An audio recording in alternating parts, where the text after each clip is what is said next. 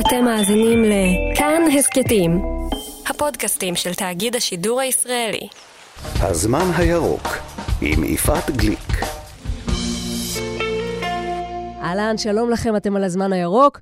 היום בספיישל מיוחד לסיכום השנה בסביבה, הנה חלק ב' בתוכנית, כפי ששודר ברדיו כאן רשת ב'.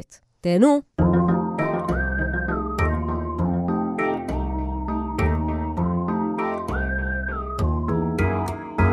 יש כאלה שמכנים את מה שקרה כאן השנה מלחמת העולם הירוקה, לא פחות. בצד האחד של המגרש גרטה טונברג, הצעירה הלוחמנית, בצד השני טראמפ שמציע לה ללכת לסדנה לשליטה בכעסים. למאבק הזה יש גם נגזרות בישראל.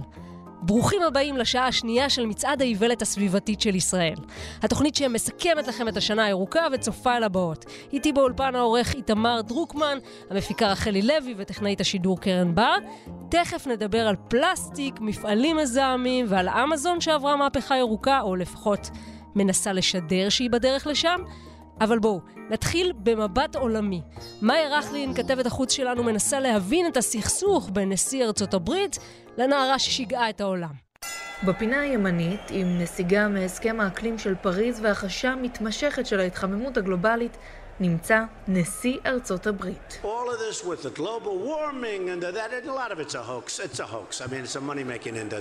ומשמאל, כשמאחוריה תנועת Friday for Future, צעירים שמבקשים עתיד טוב יותר. נערה שוודית בת 16. How dare you? הסכסוך בין דונלד טראמפ לגרטה טונברג הפך לחלק מרכזי בשיח על משבר האקלים. סיבוב ראשון, עצרת האו"ם בניו יורק, אוגוסט 2019. The 16-year-old from Sweden captured the world's attention when she took a boat from Europe to the US. ההתייחסות הראשונה שלה לנשיא ארצות הברית הייתה מתונה. It's strange, everyone always asks me about Donald Trump. If any, no one has been able to convince him about the climate crisis, the, the urgency, then why should I be able to do that? אם אף אחד לא גרם לו להקשיב למדע, למה שאני אצליח? שאלה אז טונברג. אבל אולי מה שהסגיר את הרגשות שלה כלפי מנהיג העולם החופשי היה המבט ששלחה בו בשולי עצרת האו"ם. נשיא ארצות הברית, כמנהגו, לא נשאר חייו. I should be back in school on the other side of the ocean. Yet you all come to us young people for hope. אני אמורה להיות בבית הספר בצד השני של האוקיינוס, קראה גרטה טונברג באותה עצרת, ועדיין אתם באים אלינו הצעירים עבור תקווה. הנשיא האמריקני פרסם את אותו נאום אייקוני וכתב, היא נראית כמו ילדה שמחה שנרגשת מהעתיד שלה.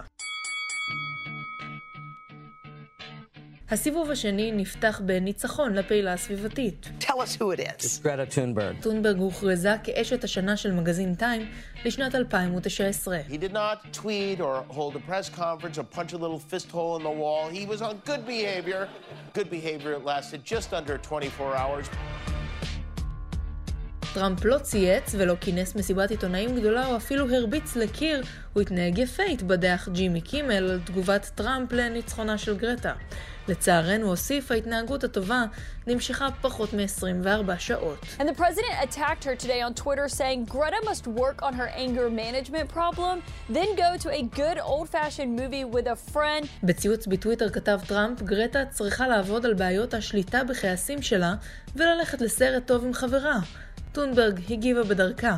בתיאור בחשבון הטוויטר שלה כתבה גרטה, נערה שעובדת על בעיות השליטה בכעסים. Would you sit down with him to try to help him understand climate change? Uh, I don't understand why I would do that.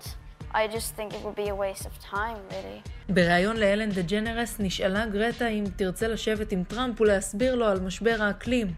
אני לא יודעת, למה לי לעשות את זה? ענתה אז, זה יהיה בזבוז זמן. הסכסוך בין הנשיא לנערה הוא יותר מסדרת ציוצים מוקצניים.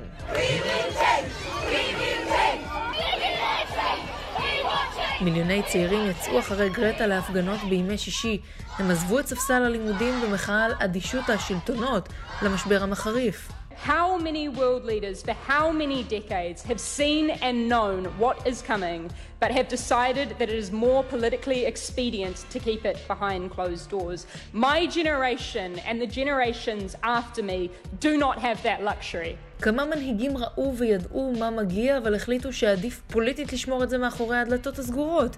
הדור שלי והדור שאחריי לא זכאי לאפשרות הזאת, כך קראה חברת הפרלמנט בניו זילנד, שבדרך אגב טבעה את המונח שמסמל את המאבק הזה. אוקיי, okay, בומה. המאבק בין הדורות לא נגמר, ובטח ילווה אותנו גם ב-2020. גם בוועידת האקלים האחרונה לא מצאו פתרון קסמים. ויכול להיות שכבר פספסנו את ההזדמנות לעצור את המשבר הזה.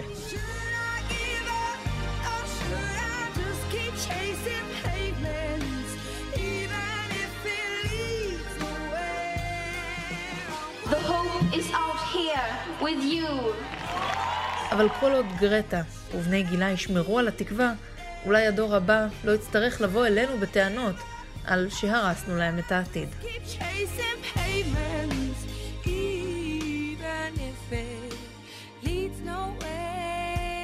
עם ההתעוררות השנה במיוחד של משבר האקלים והשלכות הזיהום עליו, החלו גם החברות המסחריות לרכב על הגל.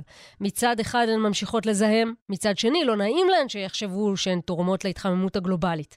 הפתרון הוא greenwash, תרומה קטנה ירוקה בחברה גדולה ומזהמת. שלום לאילון זרמון, הפרסומאי. שלום רב. שלום, שלום. אה, אז אנחנו איתך בעניין ה-greenwash. בואו ננסה להסביר קודם כל מה זה בכלל.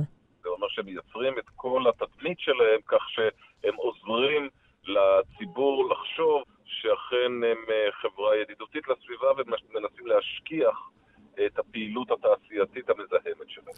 מה הקשר בין גרין ווש לבין משבר האקלים?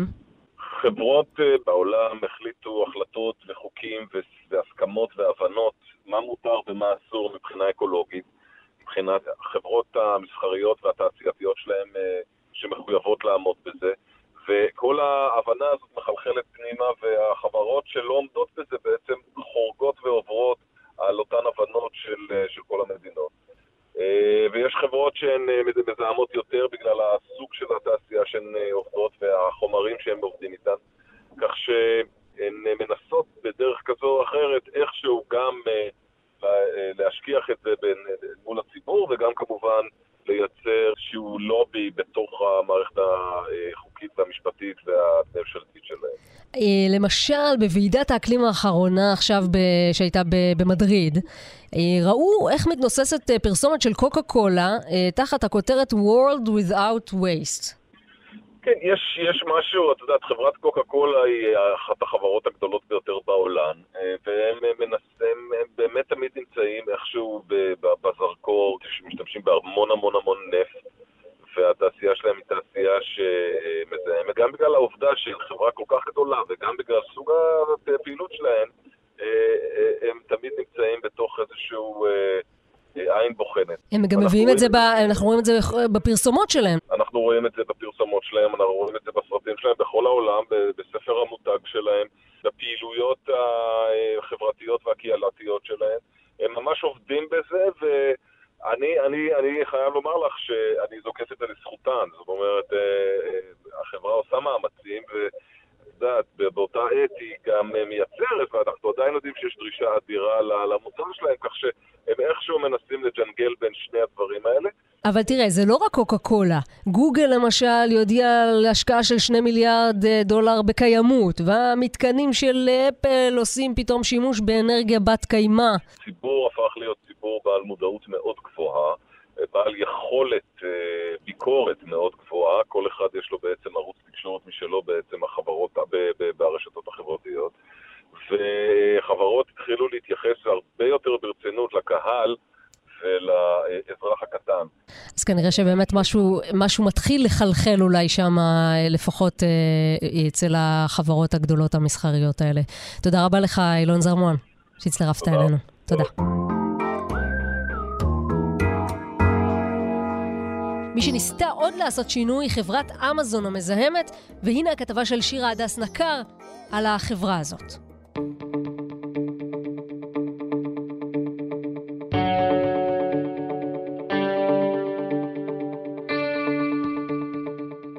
ב-2016 ג'ף בזוס, מייסד אמזון והאיש העשיר ביותר בעולם כיום, עוד השתעשע במחשבה שאת המשבר הסביבתי שהתחולל על כדור הארץ, יהיה אפשר לפתור בעזרת החלל. Over the next few hundred years, we, all of our heavy industry will be moved off planet.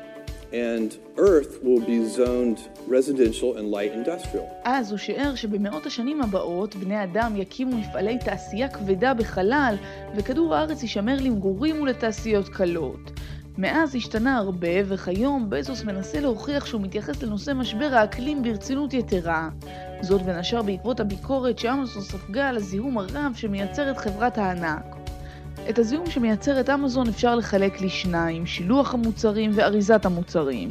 אמזון קבע סטנדרט יוצא דופן בעולם הקמעונאות, והיא מאפשרת שילוח של כל מוצר ללקוחות בארצות הברית בתוך יום או יומיים. השילוח המהיר מחייב הפעלת מערך רכב ענקי ומזהם הפועל בדלק, ומביא להגדלת הצפיפות בכבישים ופליטת גזי חממה. כשמקבלים חבילה קשה למדוד כמה דלק בוזבז עליה, אבל קל מאוד לראות את כמויות הפלסטיק. מוצרים רבים נארזים בשכבות של ניילון, עטיפות מגן ואריזות קרטון, הרבה מהן אינן מתכלות ונזרקות ישר לפח. על ההשפעה הסביבתית מסבירה דוקטור יעל פרג מבית הספר לקיימות במרכז הבינתחומי הרצליה. הנזק הסביבתי הוא בזה שאנחנו פשוט צורכים המון המון משאבים, אנחנו כמעט לא עושים בהם שימוש לתועלתנו, אנחנו משליכים אותם להשפעה, ושם יש לזה המשך של נזקים סביבתיים, פגיעה במערכות האקולוגיות, באוויר, במים. ויש עוד מזהם אחד, המוצר בתוך החבילה. המחיר הנמוך והזמינות בקצה האצבע הפכו את הקניות ברשת לפעילות יומיומית בעבור רבים. הדוקטור לירז מרגלית היא חוקרת התנהגות בעידן הדיגיטלי ומסבירה שהשיקול הכלכלי נמצא בתחתית סדר העדיפויות שלנו כשאנחנו חושבים על קנייה ברשת. 60% מהקניות ברשת הן קניות רגשיות או קניות אימפולסיביות.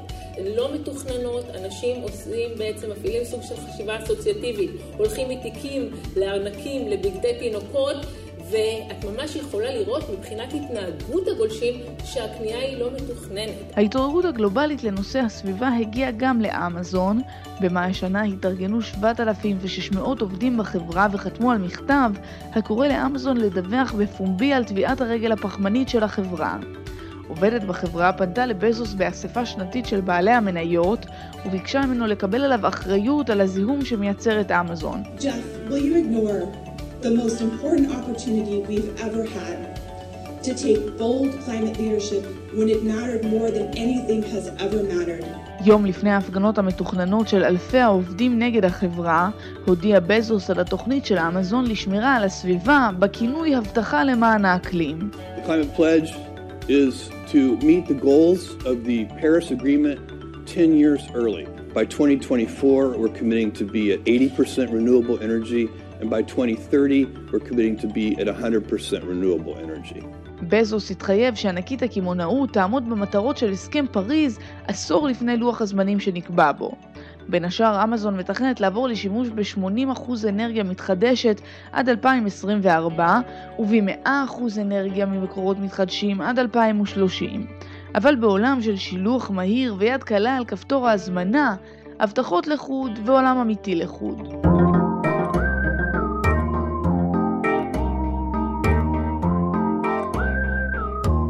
בזמן שבעולם נפרדו השנה מחוק הפלסטיק מהכלים החד פעמיים המזהמים בישראל, עדיין חושבים על זה, אבל מסביב יש כל מיני אינטרסים כלכליים שעוצרים את המהלך. נמצאת איתנו מאיה יעקובס, מנכ"לית uh, עמותת uh, צלול. שלום מאיה. שלום. ערב טוב. עד כמה הזיהום הפלסטיקי היה מנת חלקנו השנה? זיהום הפלסטיק הוא מנת חלקנו תמיד וגם השנה. אנחנו המדינה השנייה בעולם, אם מסתכלים אה, לפי כמות אנשים, לפי לנפש, אה, מספר המכורים בעצם לפלסטיק. ישראל היא מדינה מכורה, כולם משתמשים בפלסטיק חד פעמי בכמות מטורפת. אה, בבית, בעסקים, במסעדות, גם כשיושבים במסעדות, כמויות באמת בלתי נתפסות של פלסטיק, וזה נורא. אפשר היה לראות את זה ממש עכשיו, אה, לפני כמה ימים, כשאחרי הסערה, ראינו את הפלסטיקים ממש על החופים, את כל מה שנפלט מהים. כן, פעם, אה, כשהיו סופות, אז אה, הים היה פולט המוני צדפים יפהפיים אל החופים. ועכשיו, לצערנו, אנחנו רואים שהוא מקיא אלינו בעצם את כל מה שאנחנו מזהמים אותו לאורך כל השנה. התפרסם דוח של ה-WWF, שזה ארגון סביבה עולמי שבחן את מידות הזיהום של פלסטיק בעולם, ומצא שחופי ישראל הם מהשלישיים בעולם. זאת אומרת, חופי הים התיכון בישראל הם השלישיים בעולם, וזה נתון מאוד מביך ועצוב. זה נכון שחלק גדול מהפסולת מגיע גם ממדינות צפון אפריקה, אבל 60 אחוז לפי מחקרים שנעשו, הם, זו פסולת ישראלית. איזה סוג... ואנחנו אחראים. איזה סוג של פלסטיקים, אגב? בקבוקים? בקבוקים, ופקקים, וקשים, וכלים חד פעמיים, ואריזות של uh, חטיפים, אלה הדברים העיקריים. אבל אנחנו רואים גם uh, את כל צעצועי הילדים שנסחפים אל החוף ואף אחד לא טורח לרוץ ולהרים אותם. ואנחנו רואים uh, בקבוקים ואריזות uh, של חומרי ניקיון. מה שאת רוצה, הכל מגיע לים. אפשר לבוא uh, לעשות uh, קניות בים. לגמרי. אז למה אנחנו משתמשים בכל כך הרבה פלסטיקים? זה כל כך מזהם. תשמע, תשמעי, זה נוח. בואי, אה, בסוף, אה, החיי החד פעמי, זה, אנחנו הגענו לעידן שצריך לוותר על חיי הנוחות לטובת החיים עצמם. עוד לא מצאנו את הקופי הטוב להגיד את זה בצורה חיובית בלי המילה ויתור, אבל אנחנו שם. חיי הנוחות הם באמת אה, אה, דבר שלאנשים קשה לוותר עליו, אבל... אה, בסוף, כש, במיוחד במדינה כמו ישראל, כשיש לנו משפחות גדולות ומארחים המון, ויש גם את עניין הכשרות, שהוא גם אה, פקטור מאוד רציני בחברה הדתית. אולי גם עולה מעט מאוד לייצר את זה, נכון?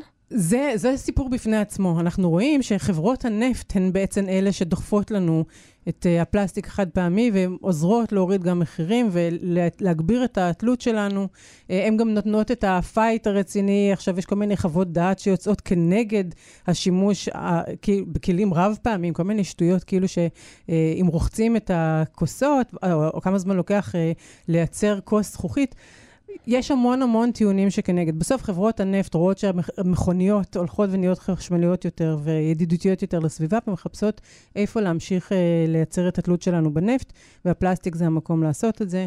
Uh, וגם אם מסתכלים באמת על השקלוק, כמו שהזכרתי עכשיו את העניין של כוסות רב-פעמיות או לא רב-פעמיות, בסופו של דבר, אם אני קונה כוס זכוכית אחת והיא משרתת אותי אלף פעם, מול uh, כוס שאני משתמשת בה שנייה וזורקת לפח, אי אפשר להשוות בכלל את מידת הנזק. היו השנה לא מעט יוזמות כדי לעצור את המאבק בפלסטיק, ואנחנו נדבר בהמשך המשדר עם מישהי שמובילה גם uh, את אחד המאבקים הבולטים בנושא, אבל אם כולם יודעים... מה היה שזה כל כך מזהם, אז למה? מי, מי יוצר את החוק נגד? בעולם כבר יש חוקים. Uh, בסופו של דבר זה המשרד להגנת הסביבה וממשלת ישראל הם אלה ששמים את הרגל, uh, עוצרים את זה. אנחנו מאוד גאים, צלול מאוד גאה במקום המרכזי שלה, ביצירת הלחץ הזה של בוטם אפ, של הציבור שלוחץ כלפי מעלה. אוקיי, okay, אבל איך הם עוצרים. את זה? הם פשוט... Uh, היינו במפגש של פורום רשויות החוף. והגיע לשם אה, מנכ"ל המשרד להגנת הסביבה, שמאוד עודד ו- ושמח על כל הפעילויות שרשויות החוף עושות uh, בעידוד של ארגוני הסביבה. ואני אמרתי באיזשהו שלב, תגיד, במקום שכולנו נצטרך לעבוד כל כך קשה, למה פשוט לא לאסור את השימוש בפלסטיק, כמו שעושים בכל מקום ב- מתקדם בעולם כבר? אז הוא אמר, לא, אנחנו לא מאמין, מאמינים באיסורים גורפים. עכשיו, מאחורי הדבר הזה עומדים כמה דברים. ראשון זה הקושי של המשרד להגנת הסביבה להתמודד עם אתגרים. המשרד להגנת הסביבה באופן קבוע ועושה את זה בכל דבר שהוא מתמודד איתו בעצם, אה, לא, לא שם את השאיפה הגבוהה ביותר והמיטבית שצריך לשאוף אליה כ, כנקודת המוצא שאליה העובדים.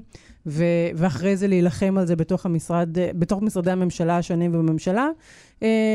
פשוט בגלל שאין להם מספיק כוח אדם, אין להם כוח, הם קצת מתנהגים כמו ילדים מוכים שיותר מדי פעמים אמרו להם לא, והם אפילו לא מנסים. וואה.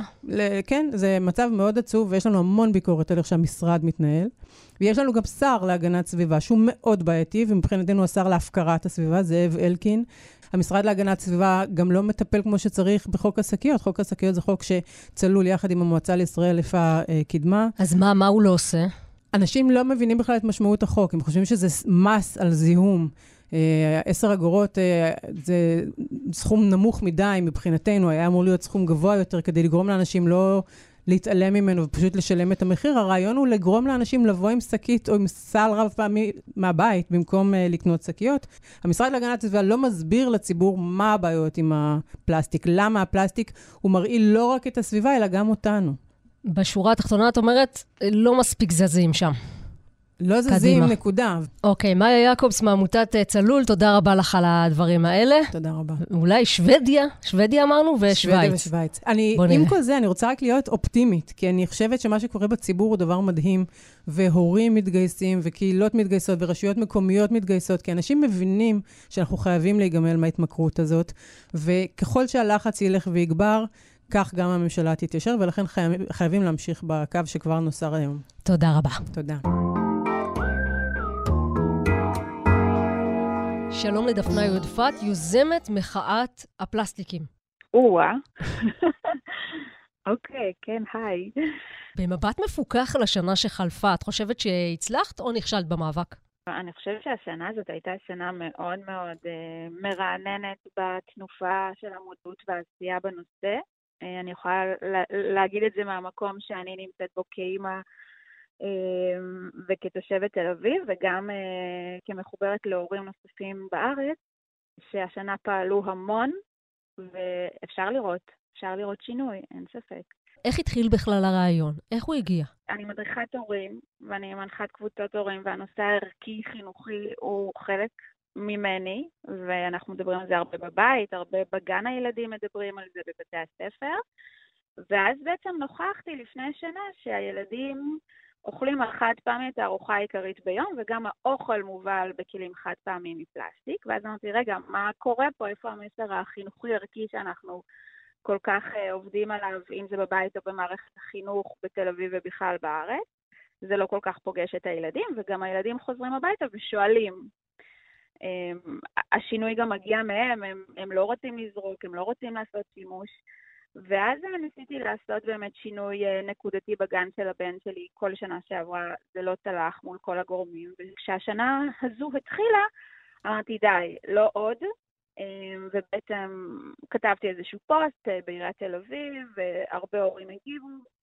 וזהו, החלטנו באמת גם להרים ככה הפגנה מאוד מיוחדת, הפגנת הילדים. היא התקיימה באוקטובר, הפגנה באמת צבעונית, יפה, הגיל הממוצע היה בין שלוש לעשר, הילדים הובילו, השתתפו, הם דיברו, הם אה, אמרו איך זה בשבילם חוויית היומיום, האכילה על חד פעמי. אני שואלת, אני, את יודעת מה אני שואלת את עצמי כשאני שומעת אותך? אני, אני שואלת את עצמי, אם זה כל כך פשוט, איפה בכל זאת הדברים נתקעים? זה תהליך.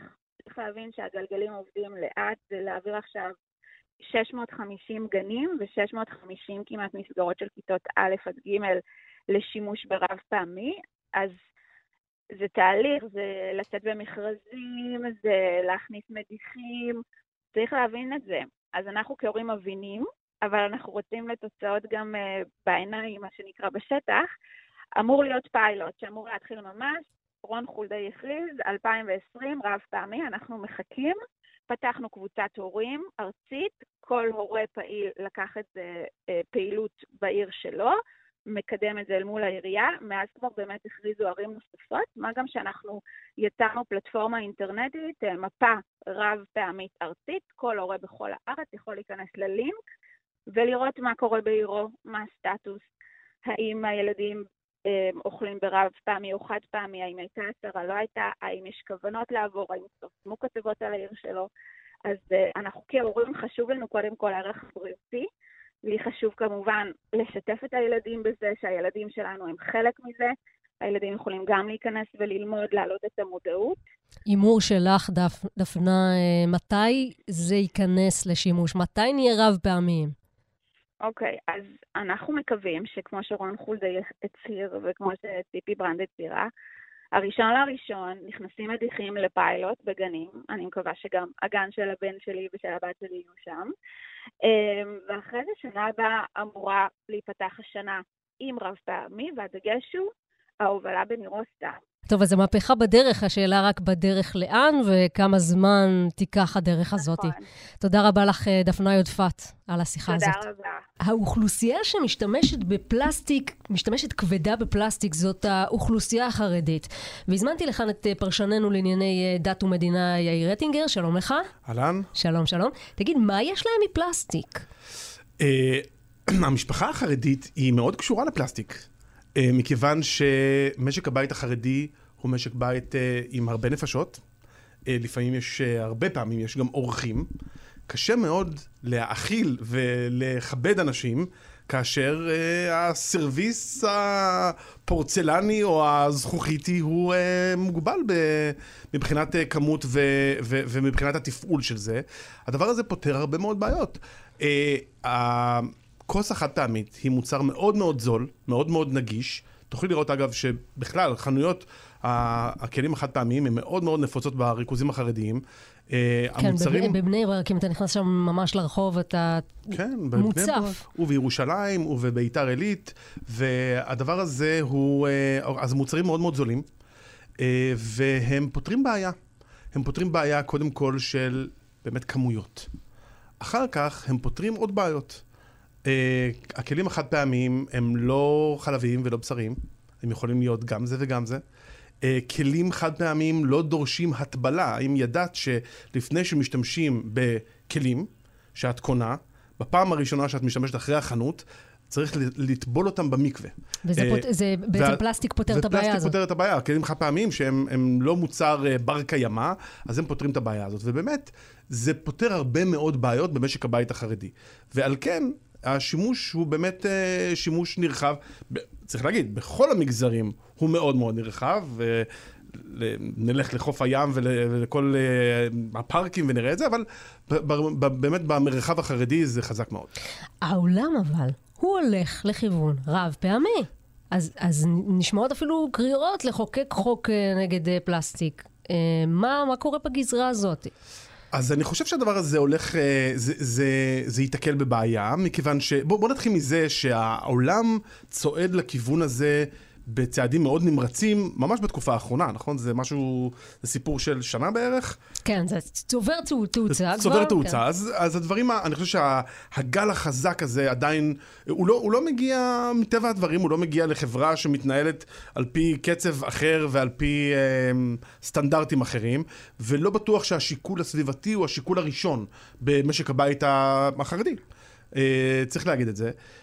ויכול להיות, ומצד שני, ומצד שני, הדברים כן, הדברים כן מחלחלים לאט יותר. בהתחשב גם באינטרסים שמנינו קודם. יש להם לובי לא מבוטל. בואו בוא ניקח למשל את חוק הפיקדון כמשל, כן? מה שהיה כן. בחוק הפיקדון, אתה זוכר. כן. אז חוק הפיקדון, שבעצם נתן, קבע פיקדון על בקבוקים, אה, הוציא מהכלל הזה את הבקבוקים הגדולים, את הבקבוקים של ליטר וחצי ושניים. אה, הסיבה הייתה התנגדות של חברי הכנסת החרדים, שאמרו שהחוק הזה יכביד מאוד על משק הבית החרדי, מכיוון שהוא יוסיף תוספת של 30 אגורות או כמה לבקבוק הליטר וחצי, שהוא הבקבוק הנצרך ביותר בחברה החרדית. אז אני הייתי גוזר מהסיפור הזה, מהתקדים הזה של חוק הפיקדון, איזה קל וחומר. אם שם הייתה התנגדות חרדית, אני מניח שההתנגדות החרדית לסיפור של כלי הפלסטיק תהיה רבה יותר.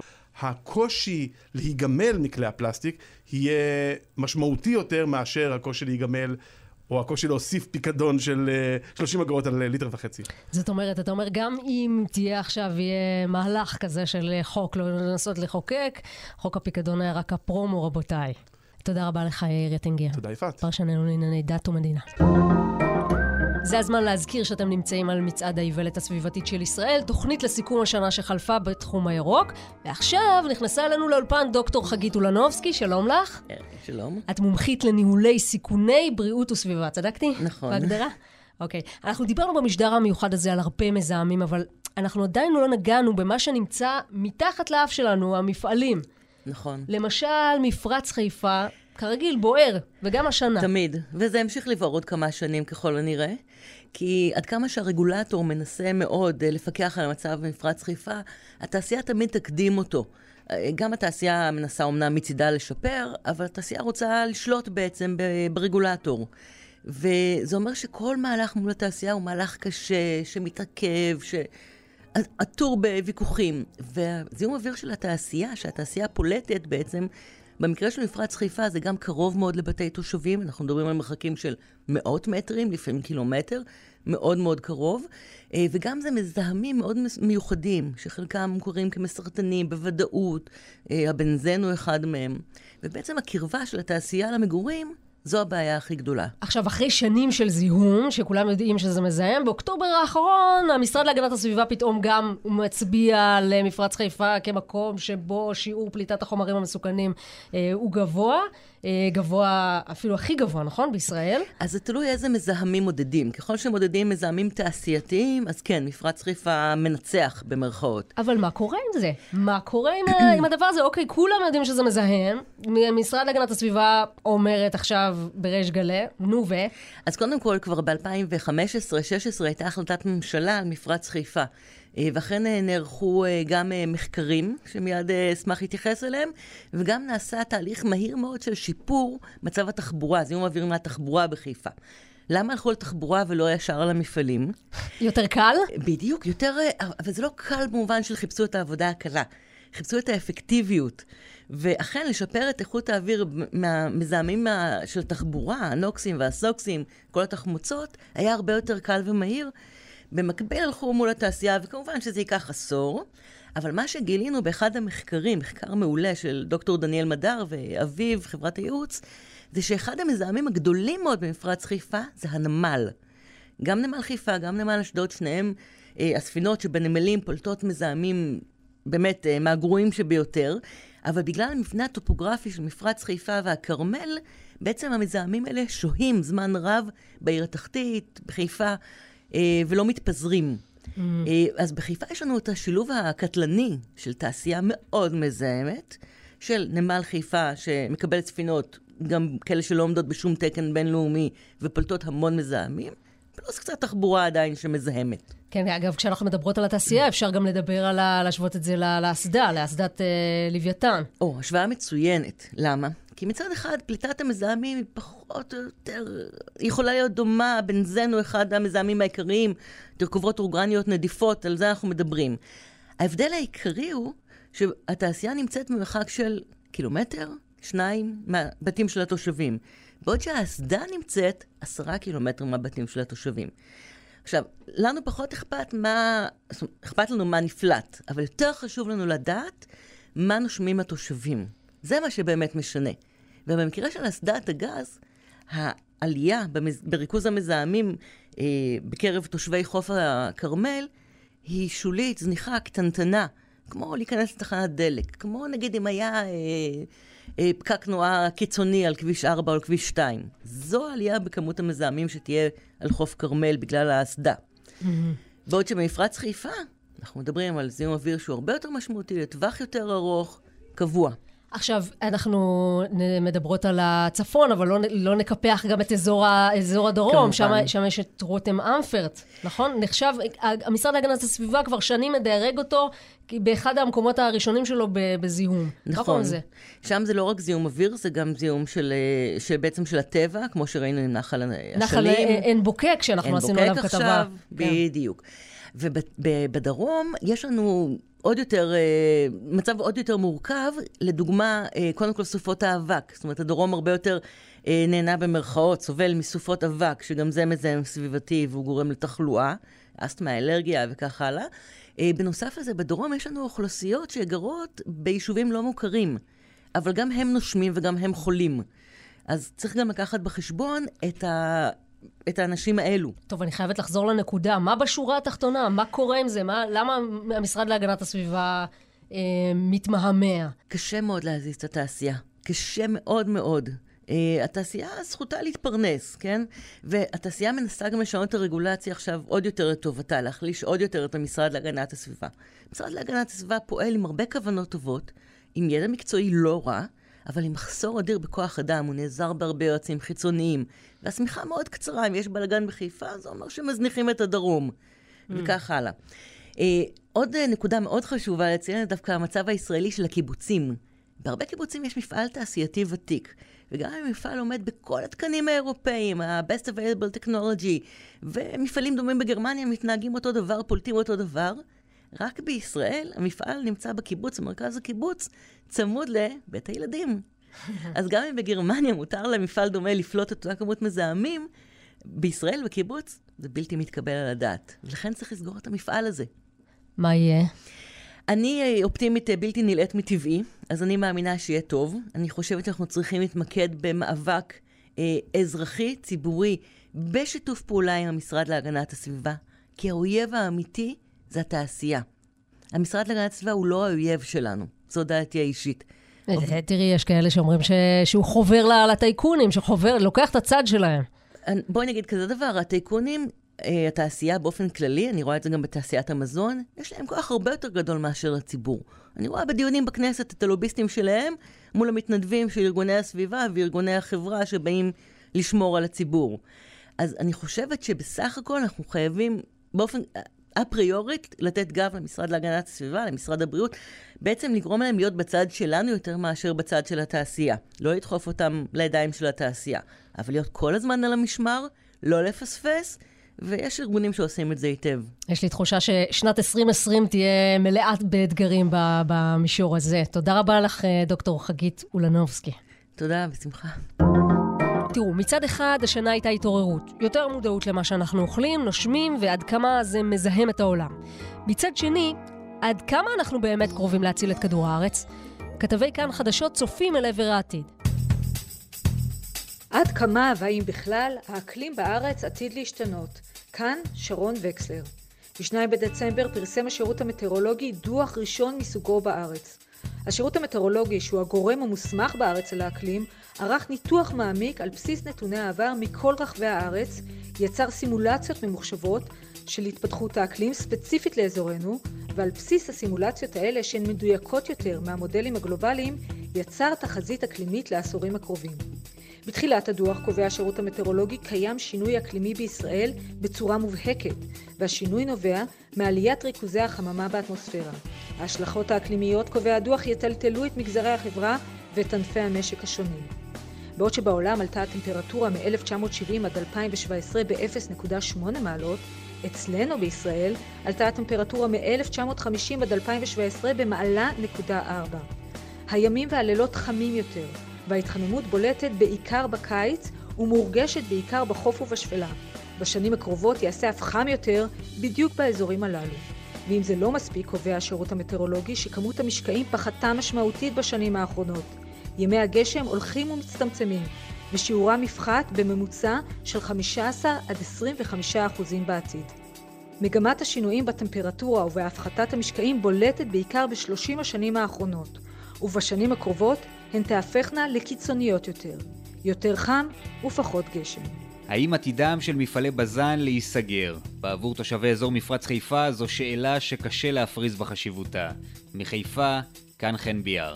רק בחודש האחרון הודיע מנכ"ל המשרד להגנת הסביבה שהוא תומך בסגירת בז"ן. במכתבו לבנימין נתניהו הוא מספר את מה שבעצם ידענו כבר מזמן. דוח של חברת מקינזי שהוזמן על ידי משרד ראש הממשלה המליץ על סגירת בתי הזיקוק ולשיקולים של איכות סביבה בכלל אין חלק בהמלצה הזאת. גם בראייה כלכלית בלבד, עתידם לא איתנו. מצד שני, בשטח עדיין עסקים כרגיל.